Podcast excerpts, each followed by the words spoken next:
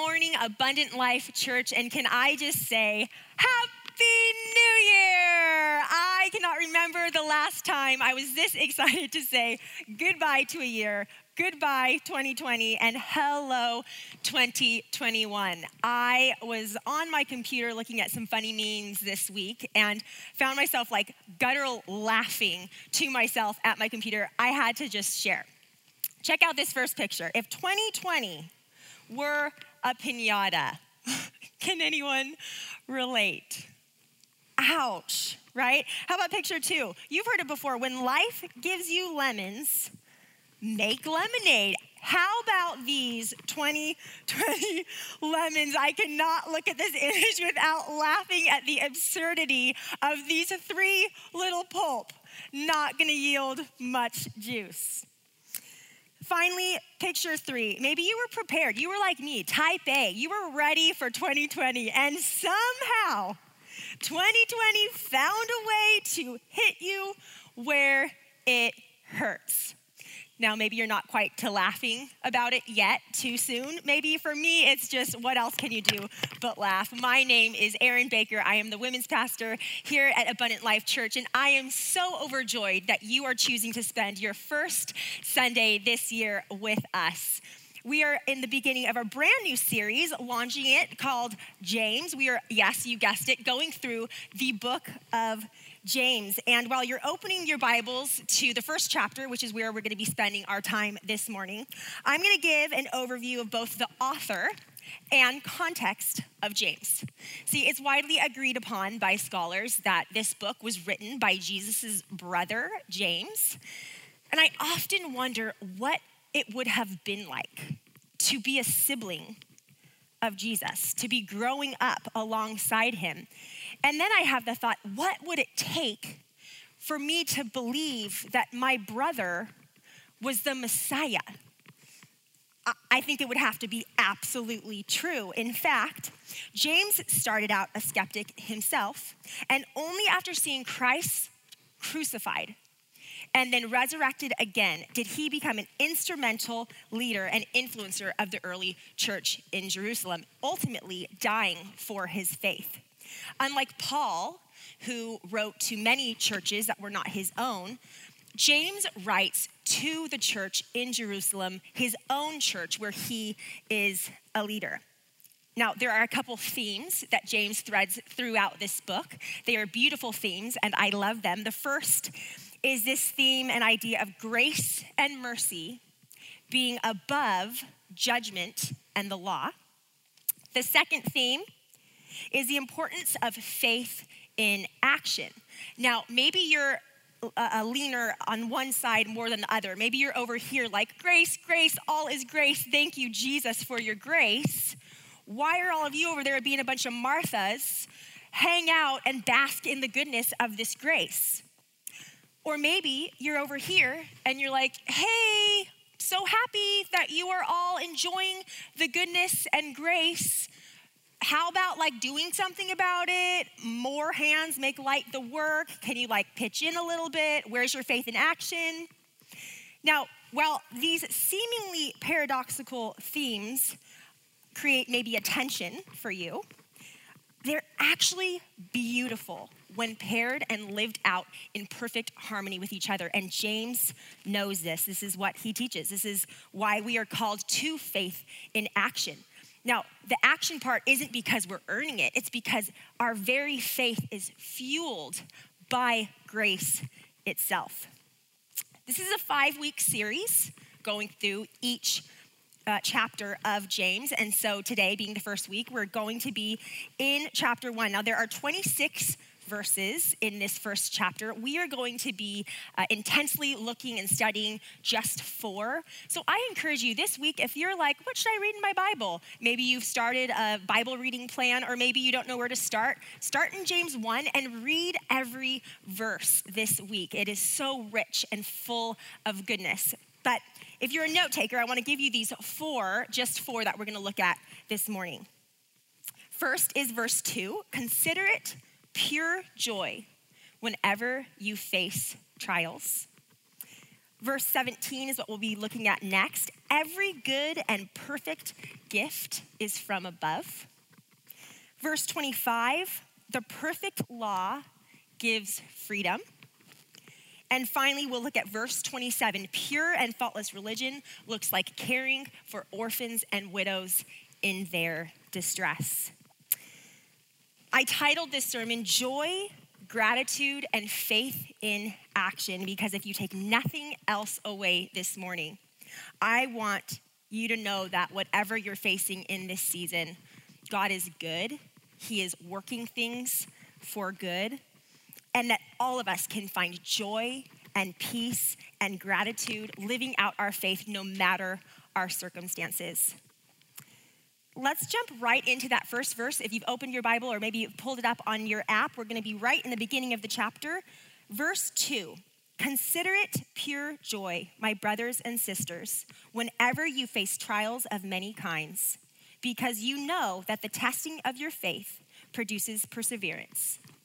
Let perseverance finish its work so that you may be mature and complete, not lacking anything. Consider it pure joy. Let's look at this loaded word, joy. Pastor Aaron Walton, our Happy Valley campus pastor, preached an awesome message in our Christmas series on joy. If you have not heard that, I encourage you to go back and take a listen. When I think about some of the most joy filled moments in my life, they're often accompanied by circumstances that are hard. They're often accompanied by uh, other feelings that are hard uh, sadness, grief, sometimes loss. If I were to tell you to close your eyes and picture joy, you likely have visions of loved ones laughing or smiling. Maybe it's more recent memories of your kids opening, tearing open their Christmas gifts uh, last week. For me, joy looks a little different. Many of the joy moments are accompanied by tears. See, when I close my eyes, for me, joy looks like a large cherry blossom tree in full bloom every March, every spring. See, that tree my husband and I planted uh, immediately following a miscarriage. We were in a season of infertility, and it was not our first miscarriage we planted this tree about my height, and now it towers over us with these huge, full pink blooms. Uh, representing this daughter that we lo- lost, but that is thriving and in heaven. And I, I can't help but tap into those feelings from 10 years ago, not knowing if we'd be able to have children. And then I hear and see our rambunctious van load full of four kids, and my heart just bubbles with joy. I close my eyes, I picture joy, and for me, it looks like praying a brother through a cancer diagnosis, weeping at his bedside. I just remember thinking and, and saying out loud, in the midst of my grief, He's free.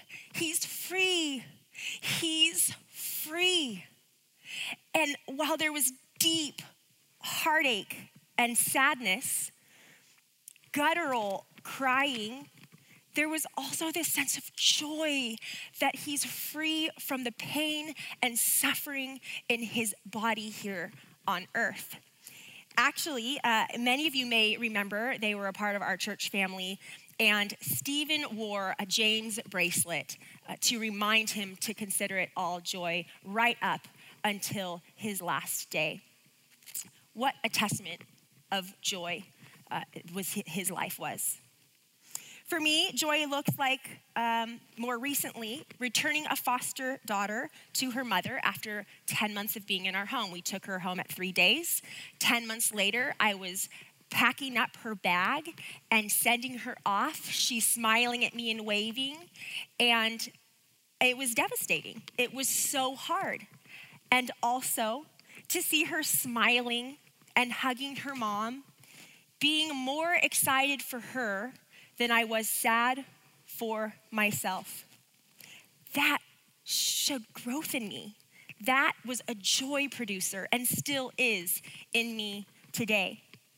In her book, Bittersweet, Shauna Niequist says this I believe that suffering is part of the narrative and that nothing really good gets built when everything's easy. I believe that loss and emptiness and confusion often give way to new fullness and wisdom. It's as if the pain and the grief are a way of God tilling the soil of our hearts. And then in that tilled soil, He plants seeds of joy and growth and fullness. In other words, He uses the pain in our life to plant something beautiful and productive. Our passage says the testing of your faith produces perseverance. Perseverance creates space for a refining process that leaves us wise, mature, and not lacking anything. 2020 has been the hardest year of my life, and many of you may say the same. In February, as I mentioned, we said goodbye to this foster daughter, and it was right before the world shut down. And so it did not allow for all the visits we planned on still having. It's been a long time since our family has seen this little girl that we love. Come March, COVID hit, as you all know, shutting down our world and also shutting down my husband's business in April, eight and a half months pregnant, I cracked a molar and had to have an emergency extraction. Not a great month. Then May came, and the birth of our son, Wyatt Terrence. He is now seven months. Um, absolute highlight of the year. He did not have much competition, but he would have won out anyway. He is an absolute joy and delight. But in that same week, actually the next day, we listed our home, put our home on the market. In that same week, sold our home. And by June, we were moved out, living like nomadic people. We moved nine times between June and September. And that was all with, I mean, the six of us one of whom was a newborn infant, one of whom was diagnosed with uh, postpartum depression. And uh, in, in this transition time, we moved into a condo. Uh, we were had our hearts set on this home. We had this deal that fell through, ultimately putting us in a place of needing something more long term with a fall and school coming. So we uh, moved into a 700 square foot, one bedroom condo, and that is where we have been ever since. Throw on top of that the fires, the transition that our church leadership went through with the very unexpected resignation by our lead pastor the fact that I had multiple biopsies on two nodules found in my thyroid, totaling 12 needles to my neck. Praise God, both of those were determined to be benign finally, and I am still singing the praises of God for that. It's just 12 needles is still a lot in your neck. And then, of course, I'm a homeschool teacher to my third grade daughter, Charlotte, and my preschool boys, Ben and Will, who, like, distance learning preschool is a joke, especially if you know my son, Will, who I love deeply, but oh wow, it has not been an easy feat. So, yeah, if you do the math, yeah, I'd say this year I faced trials of any kind, and actually, it doesn't take any math for anyone to figure that out. Honestly, the first thought that comes to mind is not to consider it all joy. But then I close my eyes and I reflect on what joy has looked like in the past for me. See, when James says to consider it pure joy, this is not an instruction to celebrate the hard things. We're not called to celebrate cancer and celebrate uh, job loss and celebrate a global pandemic or fires. James' instruction to consider it pure joy is an encouragement to celebrate the growth, the wisdom, and the maturity that trials can produce in us when we bring our brokenness to Jesus. So I choose to consider it all joy, even though I don't fully know yet the ways God is working this for good. Um, I know that God is good, and I know that He's in the business of working things for good. I know that He is faithful. I've seen glimpses of growth in me. I've persevered. Here I am standing, excited for a new year and all that the newness um, will bring in this new season. See, we serve a Jesus who takes the brokenness in our life and says He will finish the work He began in us. He will finish the work He began in me and the work He's begun in you. Later in verse 17, we're going to go on to this next verse we're going to unpack. James directs our focus to the source of all good gifts. He says, Every good and perfect gift is from above, coming down from the Father of the heavenly lights, who does not change like shifting shadows. God is the giver of anything and everything that is good. And in a broken world, there are bound to be trials. It's not just like, oh, when you have blessing, God is good. Even in the trials, what God can work out is beautiful, and it's all to be considered a gift. See, the one who does not believe that God can work anything for good is the one who uh, may believe and, and see God as one who changes. And this is not who Scripture tells us God is. The Father of heavenly lights does not ever change. He's been good and perfect since eternity past. He's been good and perfect and is today. And he will be good and perfect tomorrow and forever more.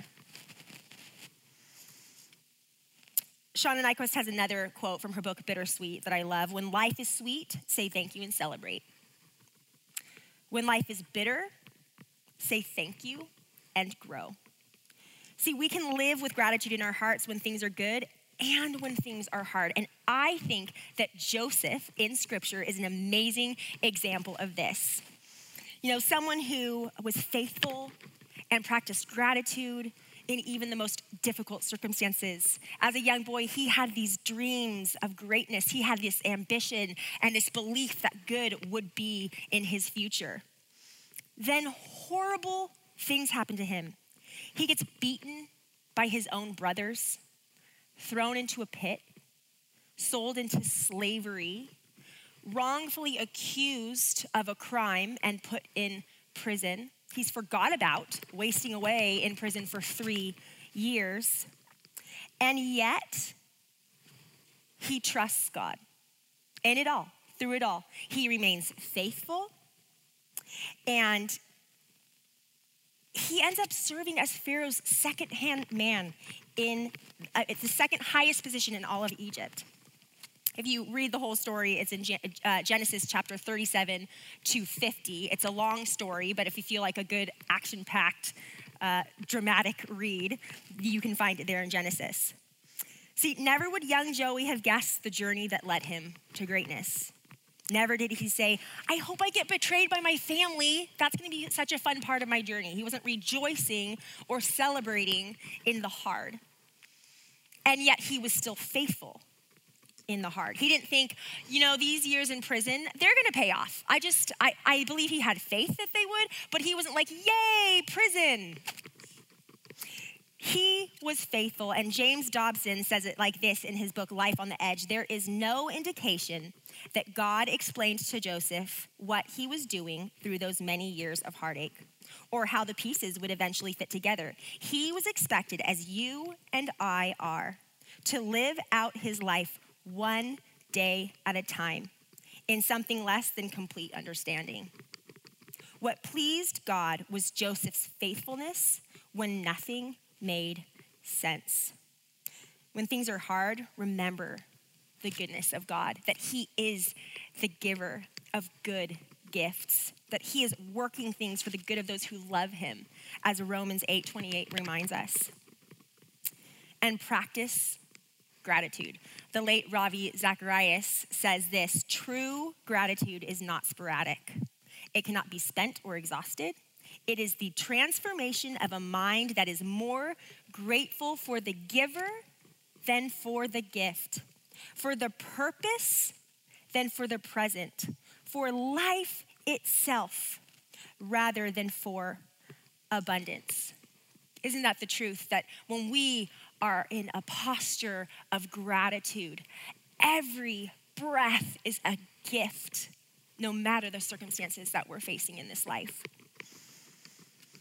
On to our final two verses. Um, James stresses the importance of faith in action. So this is going to be verse 22 and 25. Do not merely listen to the word and so deceive yourselves. Do what it says.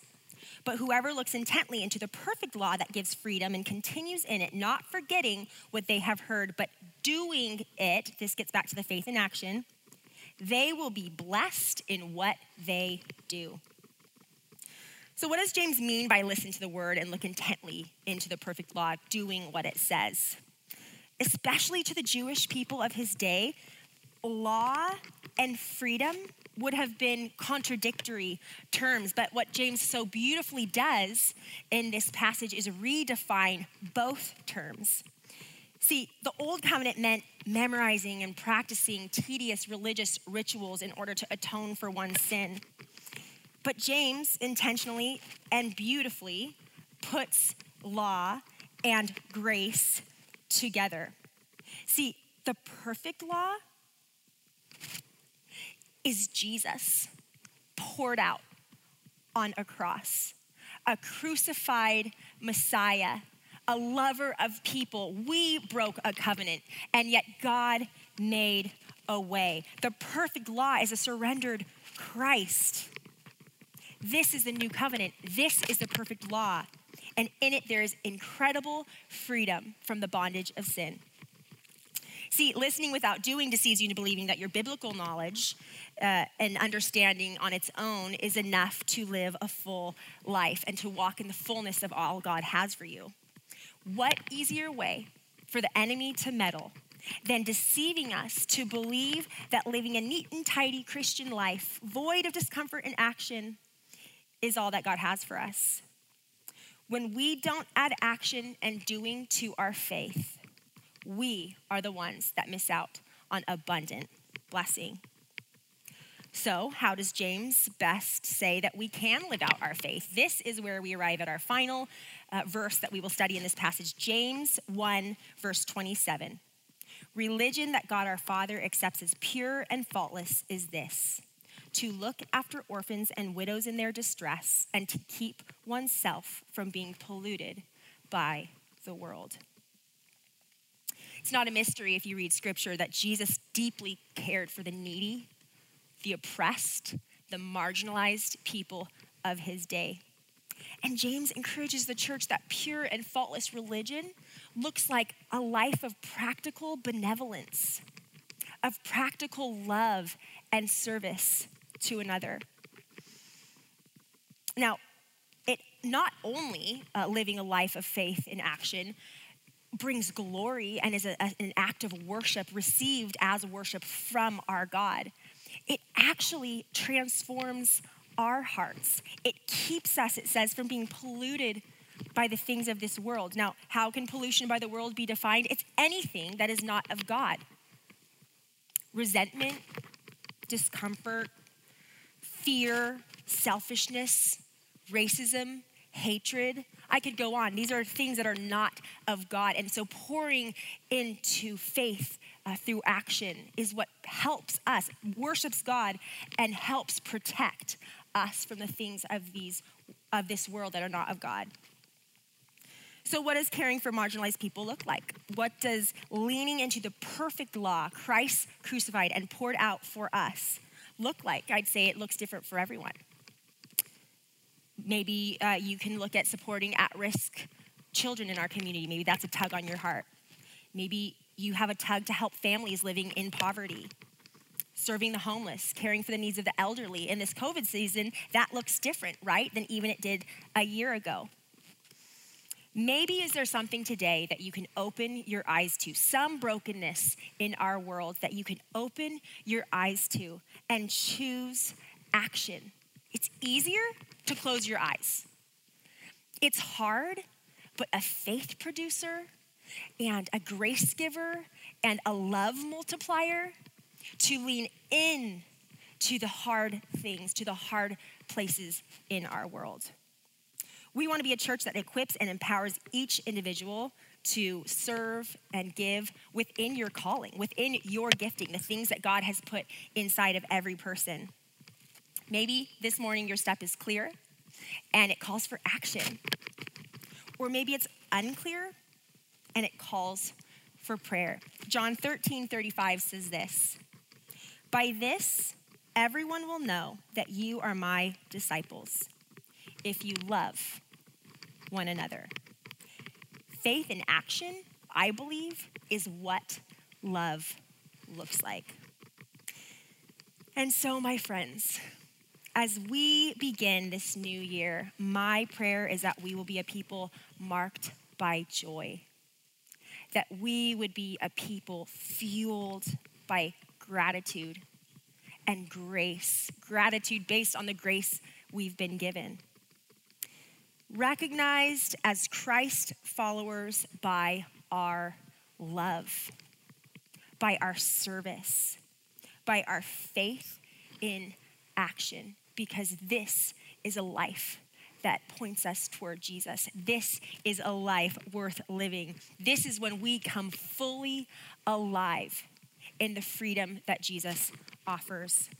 It's going to be a great year. And my prayer for all of us is that we approach it giving it to Him, to Him who is above all, sees all, and yet draws so near to each of us the most loving and gracious God, pours out on us, giving us access to his son, Jesus, through the Holy Spirit. Let's give this year to him. Will you pray with me? God, I am so overwhelmed by your goodness.